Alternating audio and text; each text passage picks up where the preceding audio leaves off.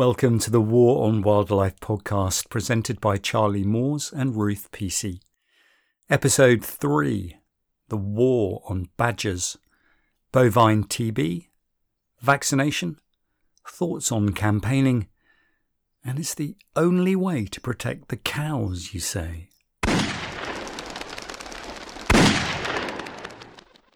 Are we ready? We're ready, let's go for it. Awesome. Welcome to the third episode in our series of podcasts looking at the war on wildlife. My name is Ruth Peasey and I'm a wildlife filmmaker, a conservationist and a birdwatcher. Hello, I am Charlie Moores and I'm a podcaster, I'm a birdwatcher, I'm a campaigner and I work for Lush.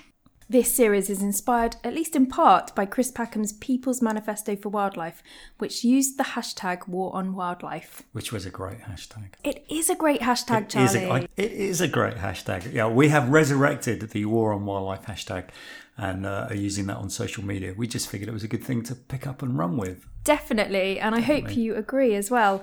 Well, in our first episode, we looked at driven grouse shooting, the pheasant shooting industry, hen harriers, other birds of prey, wild justice, and a whole load of other things relating to this term war on wildlife. So last month, we looked at fox hunting, value-based language. That's that pests, vermin, weeds sort of language. Still makes me angry. And we launched the iExtremist concept, which I thought was quite a good idea, but we've not had a great deal of feedback. In fact, we've had no feedback on that at all. So I'm a bit disappointed about. Oh, don't be too disappointed. It led me to go and actually watch the I, Spartacus movie. So now I totally understand the concept. You went and watched it on the back of that? I went and watched it on the back of that. Of course I did. It's great. It is great, isn't it? Yes. It's actually a good film, apart from anything else, but well worth seeing. Anyway, we also mentioned, I think we mentioned it at least twice, that the new War on Wildlife website was still under construction, but Charlie's got some news. It's been built. Woohoo! I built it. Yay. Based on a WordPress theme. There's not a huge amount on it yet, but what I'm doing is transferring all the links to all of the podcasts that I've been making while I've been at Lush. Well over 100 on animal welfare and connected issues. We've got some of your videos up, Ruth, which are great. I love your videos. We'll be adding some more as well. And if you guys want to check it out, you can see the website for yourself at waronwildlife.co.uk. Yeah, indeed. So we have a home for these podcasts, which are also on iTunes and everything else. So what are we looking at this episode? Episode 3 of the War on Wildlife podcast. Well, topically, we're going to be looking at the badger cull. Yeah, we are indeed looking at the NFU, or National Farmers Union-led and government-sanctioned massacre of a legally protected species. One of the few large or largish predators left in our once green and now nature-depleted land. And this is a massacre which, in our opinion, and this is what the evidence says anyway, is being sanctioned by the government on behalf of the dairy industry. And we'll explain why a bit later. Yeah, and that's not such an outrageous claim to make, because that same sanctioned slaughter does go on in other parts of the world. And the common element that links them all together, it's wildlife getting in the way, in quotes, of industry, particularly cattle and sheep. Yes, and of course in other countries we're looking at things like dingoes and thylacines, which are now extinct. And that's in Australia, of course. Yeah, we're looking at coyotes and wolves in North America. In fact, wolves all across Europe, actually. Yeah. And let's not forget, here in the UK we had the raven. I don't like the word cull. It's a euphemism. It's too soft. I mean, this is killing. So we had the raven killing here in the UK, killed on moorland, supposedly to protect sheep and curlews, but obviously it was to protect red grouse. Yeah, and also we've had cormorants being killed to protect the angling industry. A surprising number of cormorants are licensed to be killed. As a child, I remember learning about this. Sorry, not as a child. As a child, I would have been surprised to know about this. And once I learned about it as a young adult, I was absolutely horrified because I had absolutely no idea. I remember learning the phrase obligate piscivore, which is one of my favourite phrases. Oh, I love that. The cormorant is an obligate piscivore. That's what it does. It eats fish. So, of course, if you fill up these lakes with fish, you're going to get cormorants. I've always thought the licensing to kill cormorants because we've provided them with a meal is a ludicrous thing. Anyway, let's get back on track. Let's get back on track because we're just going to get cross and we don't know where we're going to go if we get too cross. And we only have an hour. And I'm already pretty cross. Yeah. And, well, there's a lot to be cross about at the moment from this remnant of a government extending this bloody badger cull, which we'll look at. The fox hunting psychopaths carrying on another season of breaking the law with seeming impunity. How can you have a fox hunting season when fox hunting's illegal?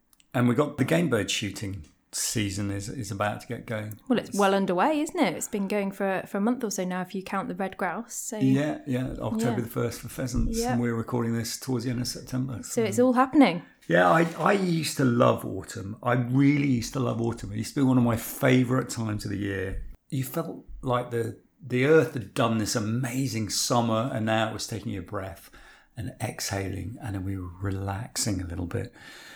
I just think we've turned this, as Keats said, the seasons of mists and mellow fruitfulness, close bosom friend of the maturing sun is... It's become a signal that open warfare on wildlife is here. And it's ruining the countryside for so many of us. Okay, now I really, really, really am cross. Really cross.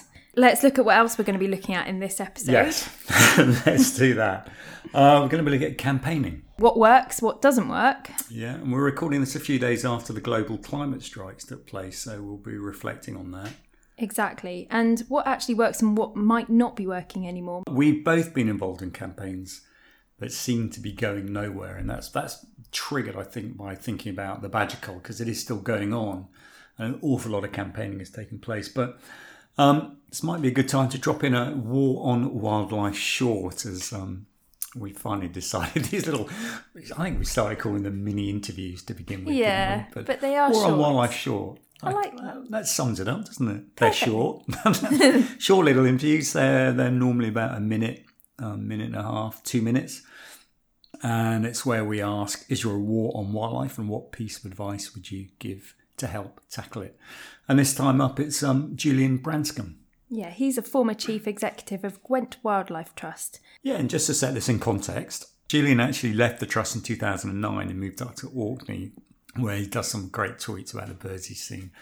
But he came back south to an event at the Trust Magle Marsh Reserve on the Gwent Levels to celebrate the Welsh government announcing that a motorway extension, which was actually, as I learned at the time, a bypass of an existing bypass. Oh, gosh. That extension would have cut right through one end of the reserve.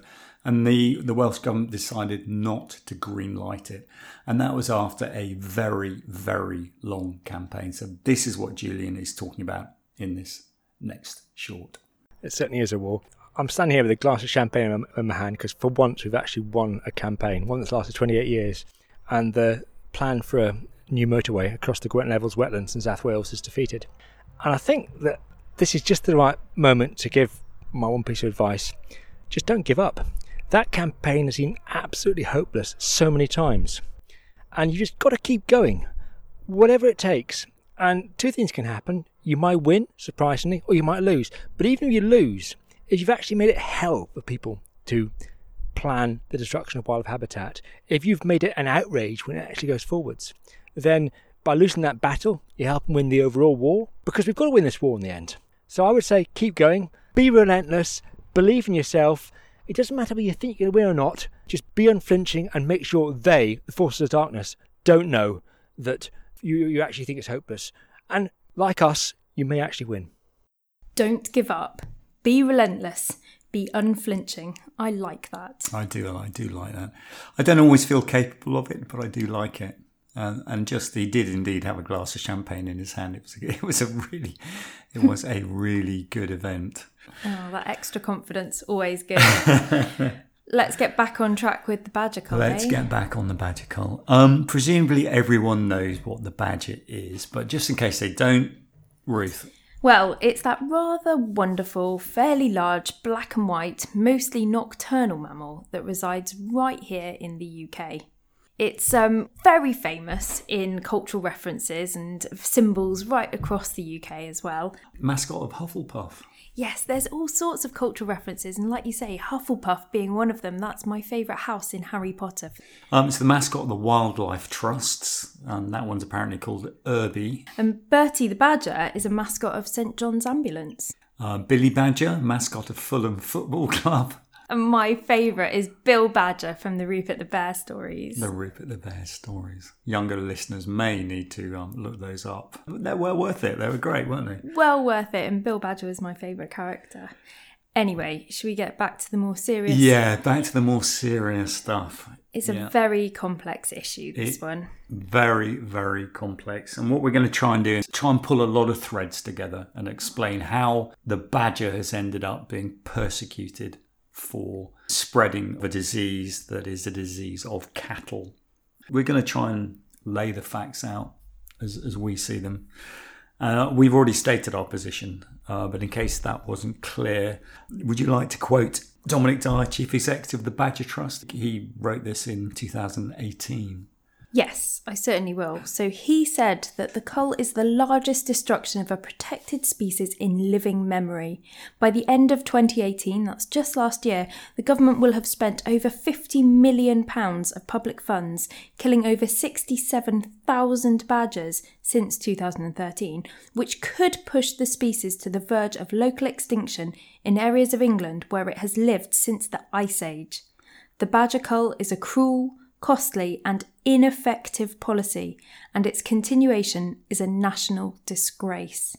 Yeah, I think that's really powerful. The badger cull is a cruel, costly and ineffective policy. We're going to explain all three of those, and its continuation is a national disgrace. We absolutely are going to explain that, and we should just, I really, really want to emphasise this point right now. When we say ineffective, we don't mean it's ineffective at killing badgers. It's very effective at that. It's ineffective in terms of solving the crisis, which is supposed to be there in place to do. Yeah. So we will pick up on that later, but I just wanted to say that now. Absolutely, absolutely. I'm not sure how much background information we'd need to give to this. I'm not sure we can do it properly anyway in a podcast of this sort of length. Because so much of this cull is hotly debated. It's argued about, the facts, the statistics, the figures are disputed. I mean, if you go on social media, the separation between those who are pro-cull and those who are anti-cull, it reminds me of something else that's going on in the country at the moment. The nuts and bolts of this is the badger is being blamed for the spread of a cattle disease, bovine tuberculosis or BTB.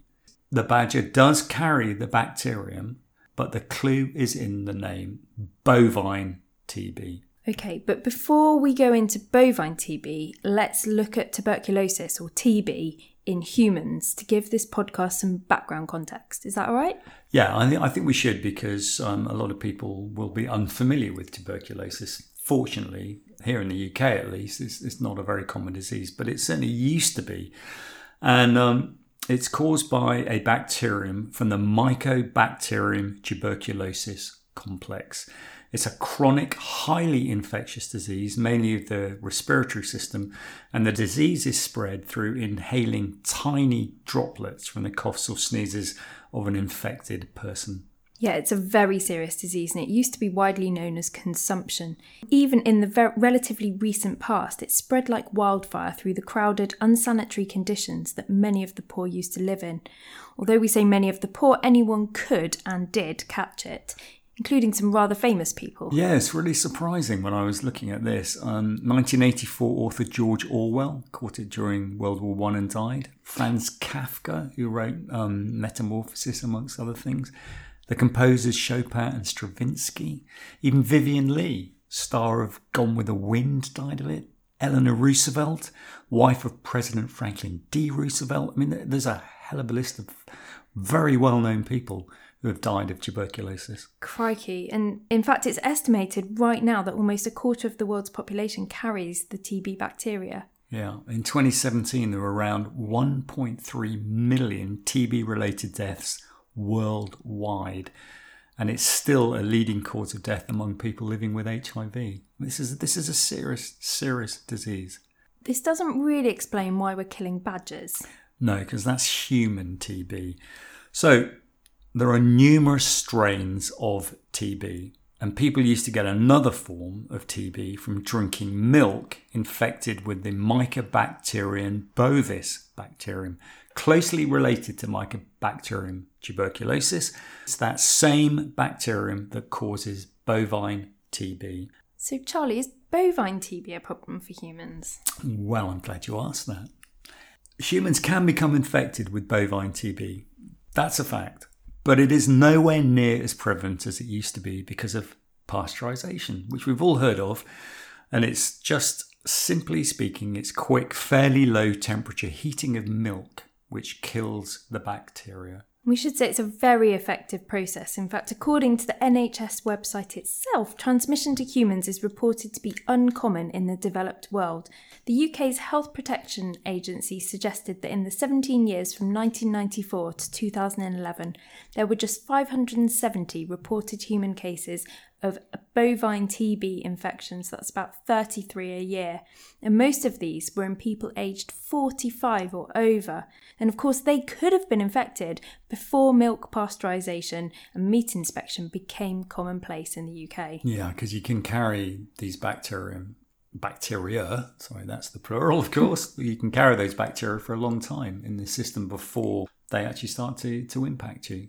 Yes, and we're going to be focusing this podcast specifically on the developed world because that's where badgers are being killed and dairy products from our own dairy industry most commonly are being sold. Yeah, so that's the importance of that earlier statistic, isn't it, about it being uncommon in the developed world because you can still get it. It's still in the milk where they don't have pasteurisation.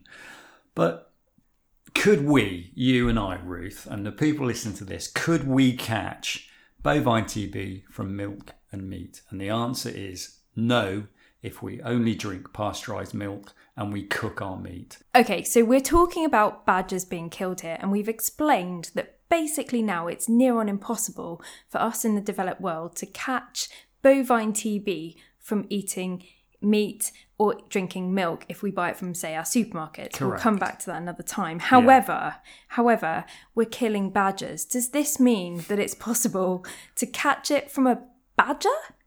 That's a great question, isn't it? Could you catch it from a live badger? I mean, how on earth? You would have to get extraordinarily close to a live badger. I don't even want to go down that particular route where you would be getting that close to a live badger under normal circumstances. Most people have not even seen a live badger. Most people have seen one dead on the side of the road. This is true. And I've spent a lot of time trying to get, maybe not quite that close, but close enough to take good photos of badgers, without flashes, I might add. And in order to get just even, anywhere near them, it takes a lot of work. And we should say anyway, not all badgers carry bovine TB. So the chances of you getting it from a live badger is nigh on impossible for normal people who are not handling badgers in any way, shape or form. But what happens if you're just going for a walk in badger country and you've got a dog? What about that? Well, okay, that's an interesting thing. And we did some research on this, didn't we? Your pet dog could catch bovine TB the same way that we could get bovine TB. And that's by drinking unpasteurised milk or, and this is important, we're going to come back to this, by eating TB-infected meat. But if you don't feed your dog unpasteurised milk and you don't feed them raw infected meat, they are not going to get bovine TB. Not going to get bovine TB. No. And in fact, this is the official advice from the government. I'm quoting off their website. TB can be spread from animals to humans, but the risk of you or your family becoming infected from your pet is considered to be very low. And I'm sure when the government says very low, they mean nigh on impossible, but they're not going to say that because someone will always pop up out of the woodwork and say, I got it, I'm going to sue you. So I think very low we can take to mean we're not going to catch it from a dog. Yeah, unless they're talking about big political decisions that might affect the entire country, they do tend to err on the side of caution. Yeah. So you're not going to get bovine TB from drinking milk and eating meat. You're not going to get it from a live badger. You're not going to get it from your pets. The Food Standards Agency says there's no known case of anyone here in the UK contracting bovine TB from eating meat, which leaves us with an obvious question. Yes. Why are badgers being killed in huge numbers? In a nutshell, the problem is that infected meat cannot be sold into the EU. They simply will not take it. Just to be clear, this is not going to be a debate about whether the EU and its rules, etc., is wrong or not, although personally I think the EU being cautious to protect millions of consumers might not necessarily be a bad thing. No, I think it's a pretty good thing. So a major market is closed to dairy farmers with infected herds. I get it, it's hardly surprising they want to do something, but is killing badgers the right thing to do? No, unequivocally no. Because, as experts repeatedly point out, it's ineffective. Research shows it doesn't halt the spread of the disease. Yeah, we need to be really clear here. Cattle introduce bovine TB to badgers, and researchers can prove this by the appearance of strains of the bacterium appearing in an area for the first time after cattle movements from areas infected with that particular strain. And we'll go back to that in a minute, because this thing about cattle movements is really important. But first of all, despite what you might imagine from all the reporting, badgers and cattle tend to avoid each other. Badgers and cattle live side by side in areas where there is no infection and the disease doesn't just suddenly materialise. And it's not just badgers that can carry bovine TB anyway. No, this doesn't get mentioned nearly enough, but everything from mice, shrews, voles, even deer, stoats and foxes have been found to carry bovine TB. Yeah, and yet there's no call from the National Farmers Union, which is essentially the farming industry, or as Ethical Consumer put it in 2016, the National Farmers Union is not really national, not really comprised of farmers, and not really a union. It's easy to understand if we think of it perhaps as the English agribusiness lobby group. There's no call to cull other animals. In fact, all other animals. Because if you don't just scapegoat the badger, as the NFU does, and if you really think killing wildlife will help rid the countryside of bovine TB, then you basically have to kill everything. Hopefully no one in their right mind's going to suggest that. Well, there have been a few countryside lobbyists, but I don't think they're seriously worth giving any publicity here, so let's move on. So this might make you wonder why the badger gets scapegoated. And that's the question, isn't it? It's a good question. Why is the badger getting scapegoated? And I've done numerous interviews with campaigners and experts about the badger cull. They're all on Lush Play. You can find them all there. But basically what I have learned is the farmers, some farmers, the shooting industry and developers on the whole do not like badgers. These are some of the reasons why the badger is being scapegoated in the bovine TB problem. Many farmers absolutely refuse to accept that lax biosecurity, so things like not fixing dilapidated barns, ensuring wild animals can't access food stores, covering the land with infected slurry, essentially animal waste like manure and bedding sprayed on fields as cheap fertiliser. They refuse to accept that this is an issue that needs to be dealt with. Yeah, that they need to deal with, really, essentially, isn't it? And they refuse to accept that BTB is being spread by poorly monitored cattle movements, introducing bovine TB by moving cattle from high-risk areas into areas where it's not been recorded before, because a very fallible bovine TB skin test is being used to essentially clear cattle for selling all over the country. In fact, the Godfrey Review, or more properly, a review of the government's 25-year bovine TB strategy, led by Sir Charles Godfrey, specifically said that preventing the disease spreading between cattle on farms and in livestock trading was a more important way to control infection than shooting badgers. That is massively important. You probably all remember a terrible disease called foot and mouth that ripped through the countryside almost 20 years ago in 2001. If you're old enough, I certainly am, you may remember the piles of carcasses being burnt and footpaths and other rights of way being closed right across the countryside. That outbreak itself led to the slaughter of 6 million cows and sheep, and it was absolutely devastating to farmers and, of course, the taxpayer, because it cost a huge amount of money to us. Yeah, and that outbreak began in pigs fed animal waste on a single farm in Northumberland. And such was the way that animals were transported around the country. Within weeks, it was popping up everywhere.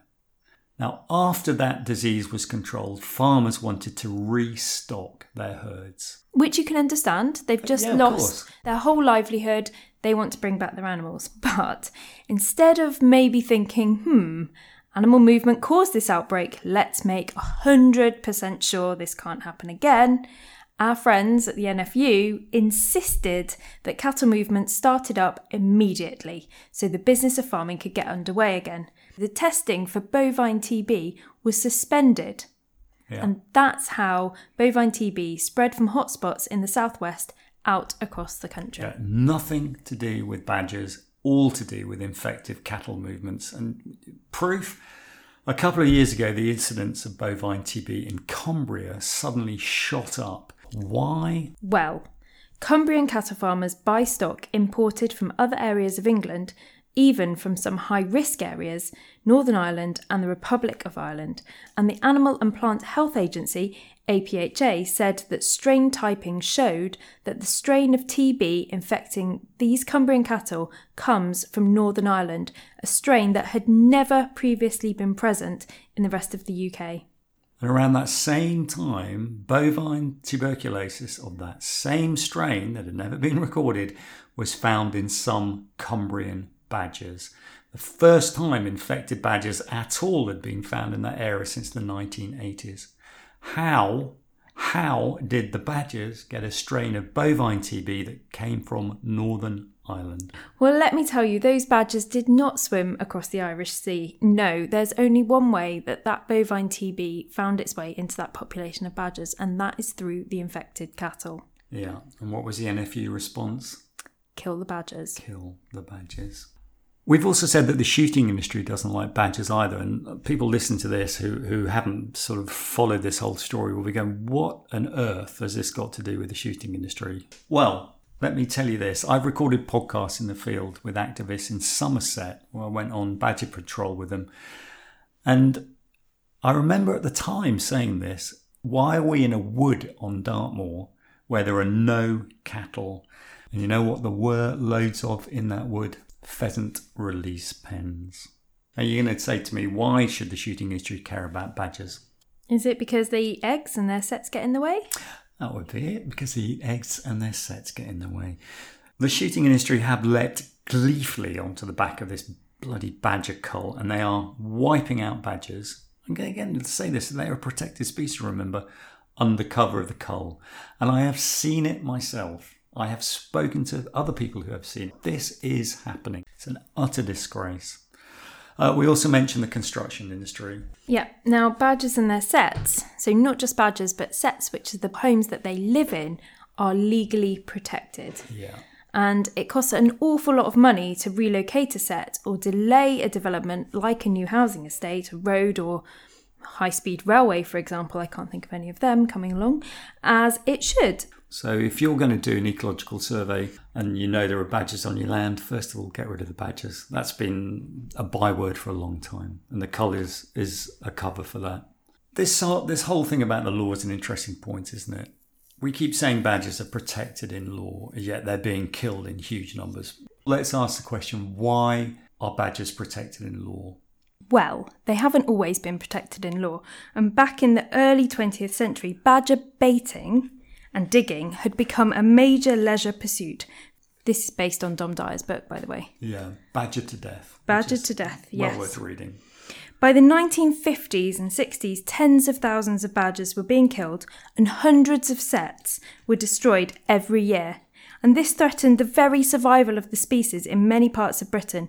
So they had to be protected, otherwise we'd have lost our token of the countryside. We'd have lost that cultural reference.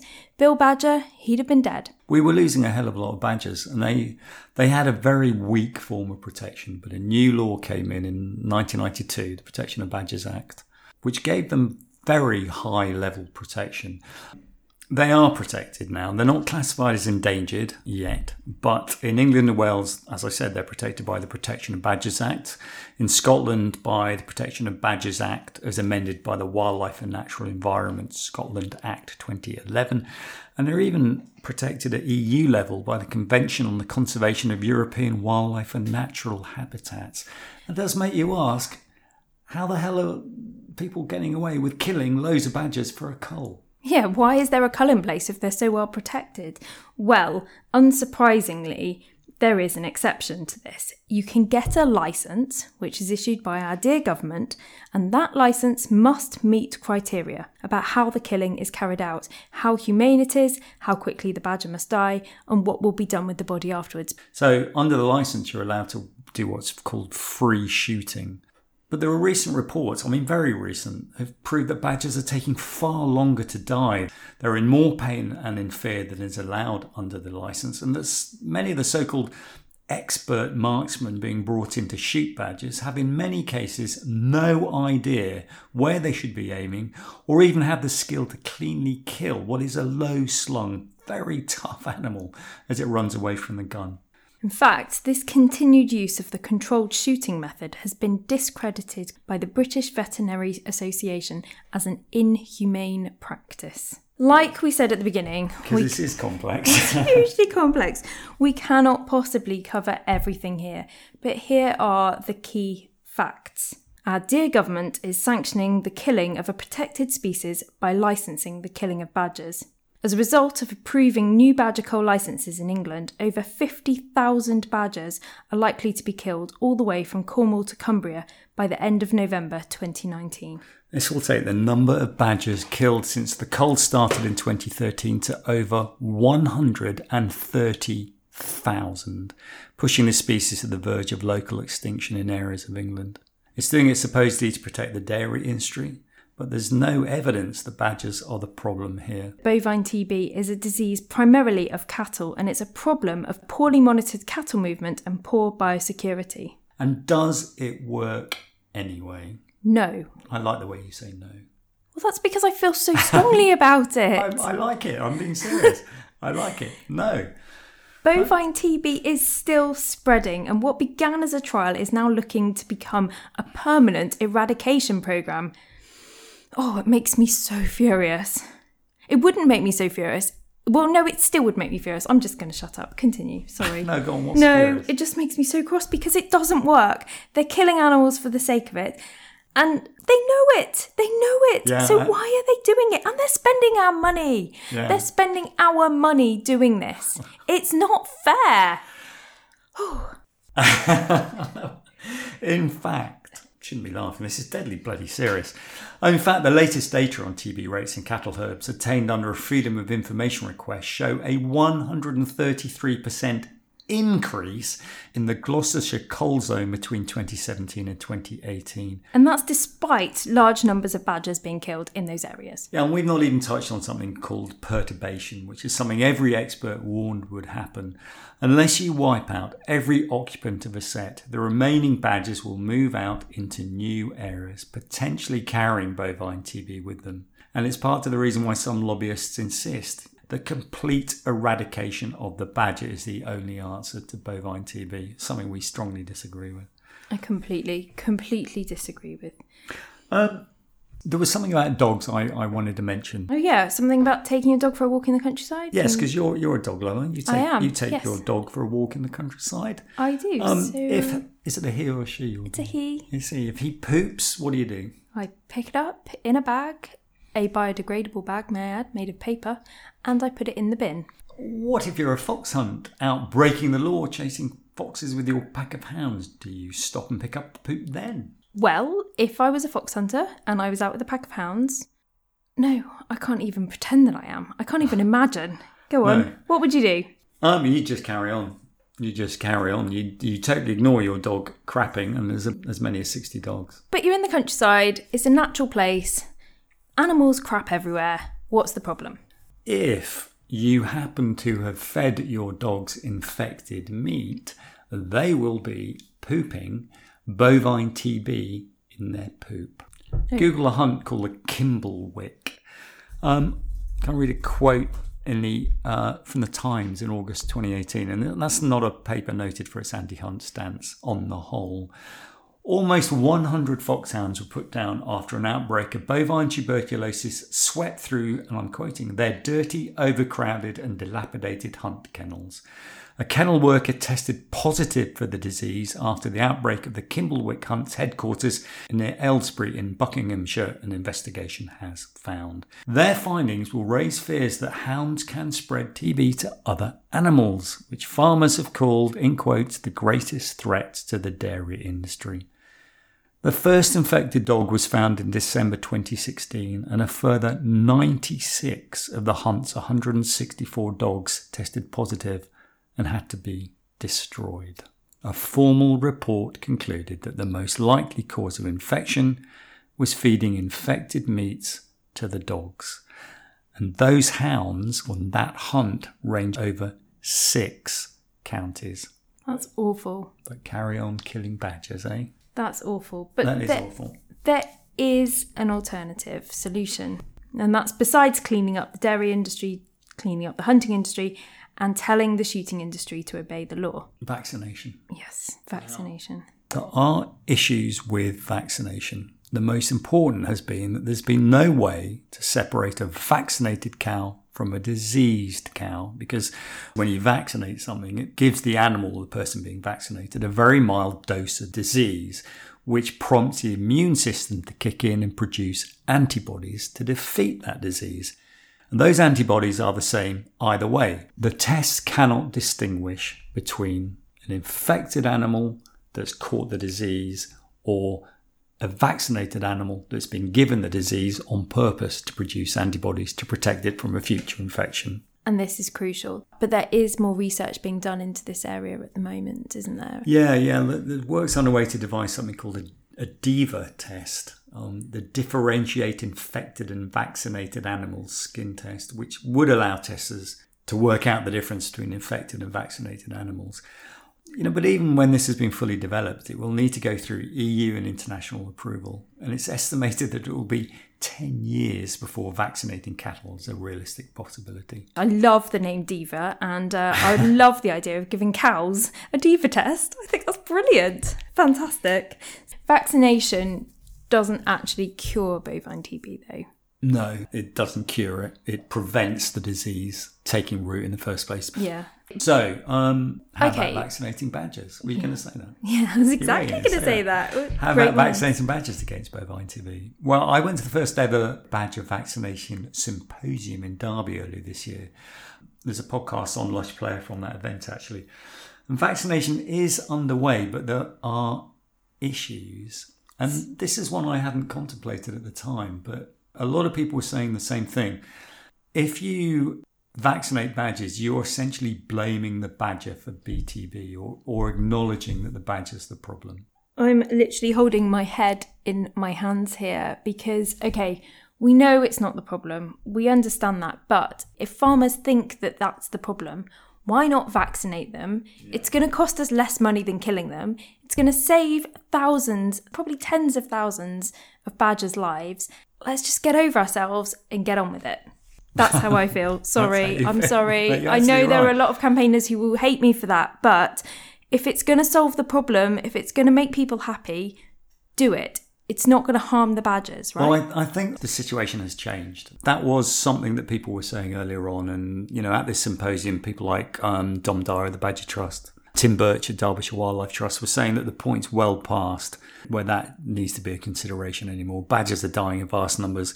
They'll continue to die in vast numbers because the policy is about so much more than disease control. Controlling the disease is what we're being told, but there's so much more going on in the background. Yeah. You mentioned cost. Vaccination is quite expensive. If volunteers do it, I've heard different figures, but between £100 and £200 per badger. If you get a vet in, they're going to charge you £600 to vaccinate one badger. But that is still a tenth of what they're estimating shooting a single badger costs. Because when you work out policing costs, you work out the contractual hire of the marksman, you work out putting out the traps and the baits to attract the badgers, they're looking at £6,000 per badger. Isn't that ridiculous? It's a crazy, astronomical figure. It's so sad when there are other ways that this disease can be halted. Yeah. It's also worth saying there are not yet nearly enough people who would be qualified to vaccinate badgers. And there's not enough vaccine. No, I've heard this. There's definitely not enough vaccine at the moment, which is a problem. It's almost chicken and egg, isn't it? Until vaccination becomes established, manufacturers aren't going to produce enough vaccine. But if they're not producing enough vaccine, they can't get established. No. I know the Derbyshire Wildlife Trust really started their programme in 2013. In 2016, they couldn't vaccinate any badgers because there was no vaccine available in the country. We really need to sort this out. Yeah, because for me, the answer at the moment is certainly not to kill badgers in the meantime. No. And it's not going to make the problem go away. That's at the heart of it. It's not going to solve this bovine TB problem. No. And we just mentioned Derbyshire there. We should just say in the news recently, it was announced that Derbyshire, where over 600 badgers have been vaccinated in that campaign run by, it's mainly by Derbyshire Wildlife Trust and the National Trust, they're not going to be included in new cull licences. So someone in the government is going, actually, vaccination worked. Excellent. Which is great. That is good news. Yeah, and I should say farmers in Derbyshire have been really pro the idea of vaccination. Like you say, a lot of farmers don't want to go around slaughtering badgers, but they're being told there's no alternative. Wildlife is important to most people. It's just the system has pushed people into a corner where they're stuck, and the only solution that they're being told is available is to kill our wildlife. So that's about where we're at. There are numerous other issues like legal challenges underway that look at really complex suggestions. It just goes on. This is a horrible, badly designed, pointless waste of money. Hear, hear. To wrap up, Dr. Ian McGill, who's a former government agriculture vet, a fierce critic of the cull, calls it a scientific fraud, and that DEFRA, the Department for the Environment, Food and Rural Affairs, is issuing barefaced lies. He's said that many times on the record, and he's still waiting to be sued. Do you want to give that Dominic Dyer quote again? Yes, this is incredibly powerful. The badger cull is a cruel, costly and ineffective policy, and its continuation is a national disgrace. On top of that, it is no doubt a clear indication of a war on wildlife. Just before we move off this topic and the sanctioned slaughter of badgers, let's have a little look at other things affecting these dear creatures. Badgers are the most numerous victims of road traffic accidents of all UK species. An estimated 50,000 are killed on the roads every year. Yeah, and they're still the victims of wildlife crime, of course. You mentioned badger baiting. The Badger Trust reported last month that they'd received over 190 reports of crimes against badgers. And, you and I both campaigned a lot on the subject of wildlife crime. And, if it's 190 reports, there's going to be far more than that. Of course, it's just the tip of an iceberg. Wildlife crime takes place in the dark, in remote places. It's unseen, it's unreported. Yeah. We're not overrun with badgers. No, yeah, killing goes on. It's shocking. An utter disgrace. Shocking. And we're going to say this for every podcast. If you don't believe what you're hearing here, go and check up. Always check up. Check up on us. Check up on the government. Check up on everything. Yeah, always. And feel free to feed back to us as well and use our Twitter feed because we are very open to your thoughts on the subject. Yeah, and then go and sign petitions. Join the Badger Trust. Donate to people fighting the cull, or even go out into the field with badger patrols. They're not great fun, but you'll meet some incredible people and you'll be very welcome to help. And you'll see for yourself exactly what's going on out there. Which leads us neatly to, it was supposed to be the second half of this podcast, but I think it's going to be the last fifth of a four-fifths. But it's campaigning. Campaigning. How do you protest the cull like this? How do you protest anything these days, and what do you hope to achieve? Changes to the law, publicity, mass acceptance of an idea. Can we actually achieve anything? Yeah, that's what we hear so often, isn't it? I can't make a difference. No one listens. They're too powerful, etc. You wanted to throw in something called the 3.5% effect. Yeah, we'll explain that in a moment. Yeah, because that's very, very interesting, isn't it? Yeah. Before we talk climate strike, because as we mentioned, we're recording this shortly after the climate strike. Let's run through some of the options you can do if you want to campaign, if you want to be heard. Whether it's the badger cull, whether it's about fox hunting, whether it's about everything else we're talking about in these podcasts, just what can you do? Yes. Now, one of the most important things you can do is vote. I'm going to say that now. Cast your vote for the people who represent the issues that you believe in when that opportunity arises. And remember, once those people are in place, even if they're not the people that you voted for, you can write letters. They work for you. All these MPs, they're your MPs. They represent what you feel, regardless of what their policies were or should be according to their party line. They are there to represent the people of their constituency. So write to them, tell them how you feel. It might seem really old school, but MPs have commented that their inboxes were flooded with protest letters when Theresa May suggested her government might bring back fox hunting prior to the 2017 election.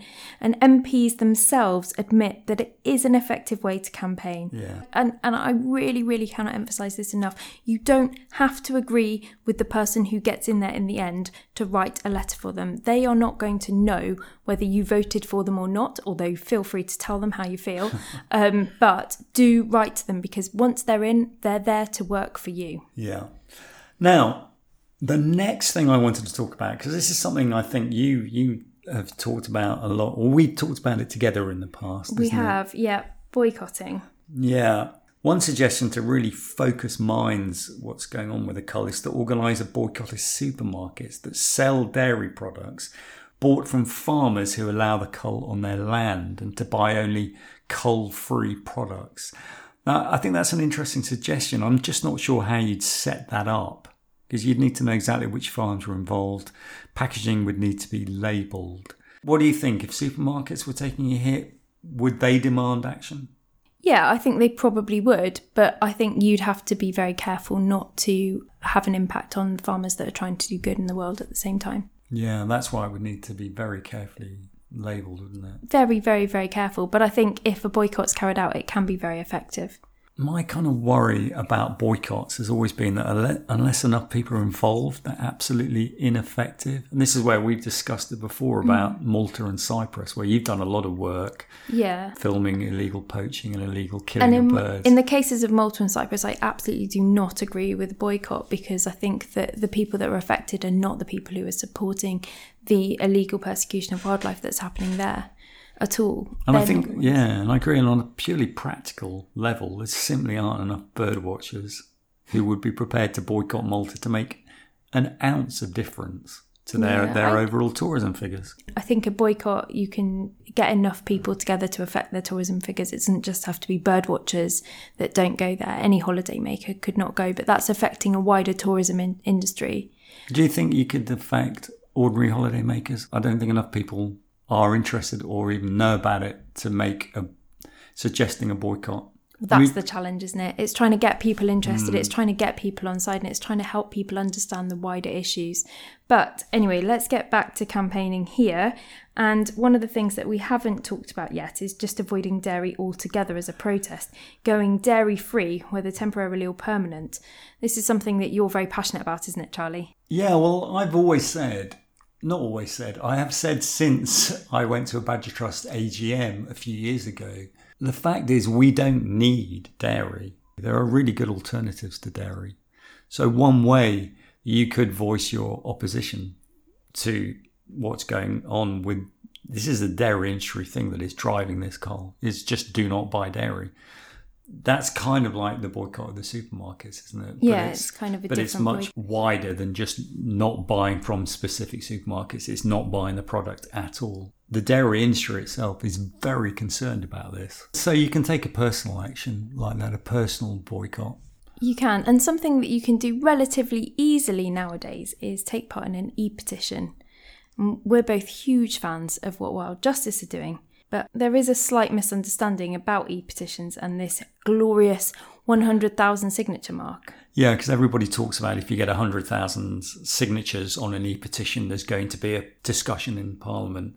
But that's not actually true, because the actual words are on the government website, if a petition gets 100,000 signatures, it will be considered for debate in Parliament. But I think it's all about raising the profile of an issue, isn't it? And getting the issues talked about and getting it into the bigger mainstream, which brings me neatly on to marches. Yeah, where do you stand on marches? Well, I think that they're great, again, for raising the profile of an issue and for getting people out there to stand up for what they believe in. I think there's nothing wrong with making a stand and showing what you really, really feel.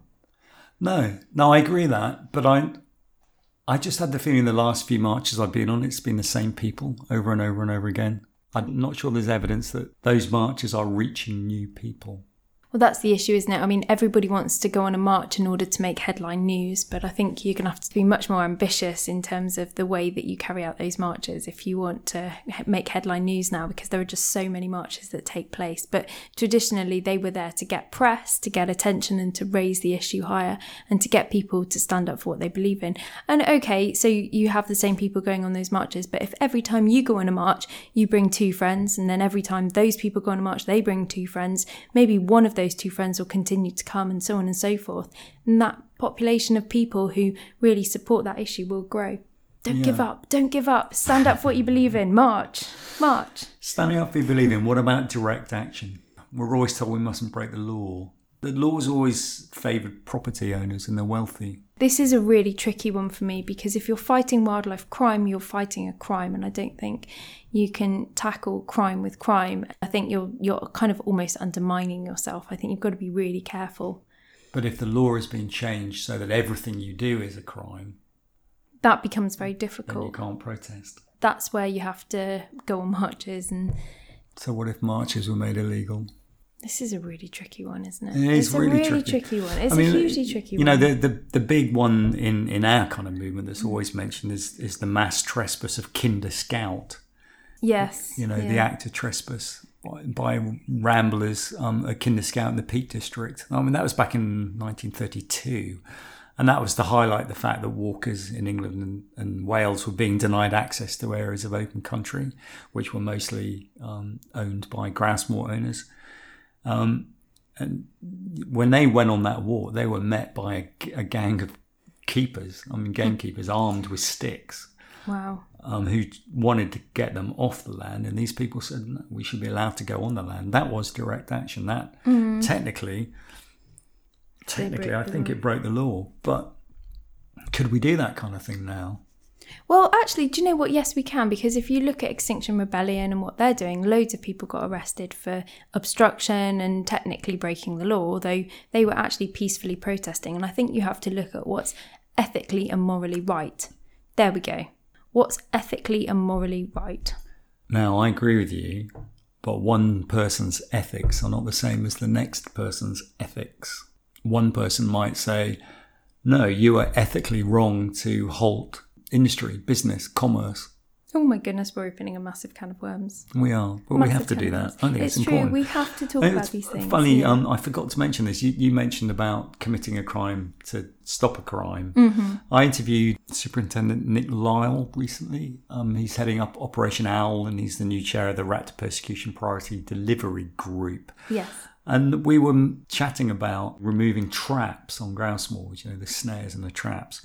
At the moment, those traps and snares are legal, and he said there is very little resource available to wildlife crime officers in terms of times and funding, and that investigating the illegal damaging of legal traps took officers away from investigating the crimes that we all want investigating, like rat persecution. I mean, does that seem a fair point? It definitely does seem a fair point. I think we have to be mindful of that. And particularly when we're doing demonstrations and things, we have to take these things into consideration. But I think also that maybe if you've got a limited amount of resources, maybe you should be considering where your priorities lie. And why is there so little funding available for wildlife crime officers? Yeah. So let's talk about that 3.5% effect. And this has become really well known. And it's taken from research by Erica Chenoweth. I'm not sure if I'm pronouncing her name right, and apologies for that, but she's a political scientist at Harvard University. And her research confirms that civil disobedience is not only the moral choice, it's also the most powerful way of shaping world politics.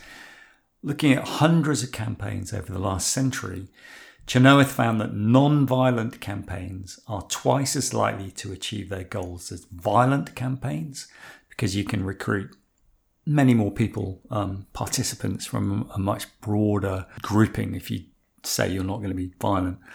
But she also showed that it takes around 3.5% of the population actively participating in the protests to ensure serious political change. Actually, although it doesn't sound like a high number, it's a huge amount. It's a massive number of people, isn't it? Yeah, it really is. And of course, that's not always easy. No. It's not easy. And I don't think badgers... I mean, we're talking about why is the badger cull still going on here? Yeah, of course. Can we get serious change? We couldn't get 3.5% of the population out on the streets of this. Maybe it's too narrow a focus. You could maybe if you were doing a war on wildlife. If that's too narrow a focus, what about something that matters to us all? Well, that brings us neatly to the climate change strikes that have just happened, doesn't it? Yeah, that's our future. And I think the girl behind that, Greta Thunberg, really is. She's incredible. Yeah. Really hard to describe what it is about her, isn't it? Yeah, it is. She's a phenomenon. She is a phenomenon. I was trying to think what it is. I think it's a mixture of fragility and vulnerability tied with an unshakable conviction. Well, she's right. That's another point. She's absolutely right. The thing is, what she's saying is based entirely in fact. Yeah. And you can't argue with the facts. No. And there's something about her voice, the way she presents things. And you might say, why are we wandering off into climate strikes and talking about Greta Thunberg? I think it's really important, and we're saying this before in these podcasts, we're not all Greta Thunberg. We're not all David Attenborough. We're not all, Gandhi or Martin Luther King. But that doesn't matter. It doesn't mean that we're not effective. No, exactly. If we all come together, if we all unify and we're all part of a team... Yeah. We can stand up and make a difference. Nobody is too small to make a difference. No. And we can't all be leaders. No. We're not all designed to be leaders. No. There's a great saying that I absolutely love, and that is, have you ever tried going to bed with a mosquito? Yes. Because if you have, you'll know that you're never too small to make a difference. Yeah, exactly. I just want to stress that. Just because you're not Greta Thunberg, because you're not David Attenborough, doesn't mean you can't make a difference. And I've said this before, I'll probably say it in every single podcast, I'll probably say it every time I go down the pub, I don't care. Everybody in this world, you, me, everybody has one thing that they care about more than anything else in the world. And if everybody took that one thing that they care about most and did one thing to make a difference towards that cause, the world would be an infinitely better place. We care about a lot of things, but we strongly care about the war on wildlife. That's why we're sitting around here now talking about it. Yes. On that, it's time for a second War on Wildlife short. And excellent. I recorded this at that same Gwent Levels event that Julian Branscombe was talking at. And this is Ian Rappel, who's the current chief executive of Gwent Wildlife Trust. And he was, again, talking about the long campaign that he and many others fought over many years to try and stop the M4 extension being built across their marsh. And I just think this is fantastic. Well, just before giving some advice, I'll make a very brief commentary on the concept of war on wildlife, which I think is a very good one, because that's certainly how it feels. But if anything, it might even be a little bit weak, which sounds a bit mad, but a war suggests that, the clash of belligerents. And actually what we're seeing is a very one-sided war on wildlife. It's more akin to a massacre, if at a geological scale. But it is a really useful way of putting it, because what it does above all else is recognise how serious the situation is. And it is serious. I mean, my daughter's only 3. If she lives through the same levels of degradation I've lived through in my adult life, which is only, coming up to 50 years now, that would be 80% of the wildlife on the planet gone. Not 40, 30 as we've seen. So it's a very important concept. What I would say fundamentally is that if people want to campaign for meaningful wildlife conservation, probably the most important thing they need to do is join forces right the way across the environmental spectrum, so that wildlife conservation is not seen as something that's a specialist technical area and is not picked off by, you know, developers coming up with lousy things like biodiversity offsetting or you know, really bad arguments about financialization of nature through natural capital and all those sorts of things. The most important thing to recognise, I suspect, is that standing up for wildlife is, in essence, standing up for the intrinsic value of that. And if you're going to do that in a broader campaign, it means looking at all the other issues that sit aside it. Climate change now is over everything. So you should be working with people who are working on climate change in any form, whether that's sustainable transport, if you're campaigning against the road, or whether it's sustainable housing, if you're looking at housing development, and so on and so on. It just cascades out like that. Unity is strength. Unity is strength, and you should bring your wildlife knowledge to the table, share it with people, and build into bigger campaigns. And that way you'll have the kind of success that we've seen with the M4. One opportunity that's coming up to intervene in that sort of generalised struggle is to go along to the children's strikes, the school strikes. The school children have shown themselves to be some of the most courageous people on the planet at the moment. For someone of my generation, it's not just inspiring, it's breathtaking, because the mythology is these kids are just sitting around on their social media not doing anything. That is just a total social fabrication. These children care passionately and they are pouring onto the streets. We should and we must join with them. And they have asked very explicitly on the 20th September, the school children strike, for adults to join them. That's amazing. So let's do it. Unity is strength. Yeah, and that was recorded before the climate strikes, of course, but there's so much good advice there, isn't there? Totally. Every campaign, every action matters. We might not have stopped the badger cull yet, but every voice speaking out, every complaint, every bit of information brings us nearer to that end goal. Yeah. Can we achieve what we want? Not always, not in every case. But it is true, we achieve nothing by doing nothing. And I'm convinced even just talking about these things can make a difference. At least that's what we're hoping with these, isn't it? Well, yeah, it's about getting the discussion going, and it's about making more people aware of these issues. Yeah. So, episode 3. That was tough. It really was. That was a tough. Lots of information to gather, feelings running high. Yeah. I'm going to repeat what we said at the end of the first episode we did. Feelings should run high about these issues. Our wildlife is already under immense pressure. To add to the burdens they face, like this ridiculous cull, should make us angry, and it should make us want to do something. It should motivate us. It should. Yes. For anybody who wants to go on and do something else. The War on Wildlife podcast is available on iTunes, of course. And as I said before, we have a number of podcasts with experts on this badger slaughter on Lush Play. And you can find those links by going to our website. And you can look up waronwildlife.co.uk/badgercull. Fantastic. And you can find out more about the Badger Trust and all the work that they're doing at badgertrust.org.uk. Derbyshire Wildlife Trust, who are really spearheading the vaccination programme. I think they've got a lot of information on their site at derbyshireWildlifeTrust.org.uk. And Gwent Wildlife Trust is available at gwentwildlife.org. Well, thank you very much to Julian Branscombe and Ian Rappel of Gwent Wildlife Trust. Thanks for listening. Please do follow us on Twitter at War on Wildlife, and please share your thoughts on what we're doing here. Next episode, we'll be looking at trophy hunting and the lion bone industry.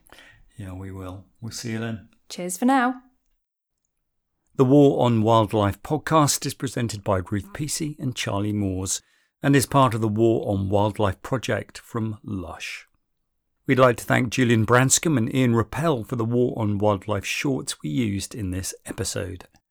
For more information, links and suggestions to help tackle the War on Wildlife, please go to waronwildlife.co.uk and follow us on Twitter at War on Wildlife. Other episodes in this series are available on Lush Player at player.lush.com or on iTunes. And if you take nothing else from this podcast, please remember that unity is strength and to never give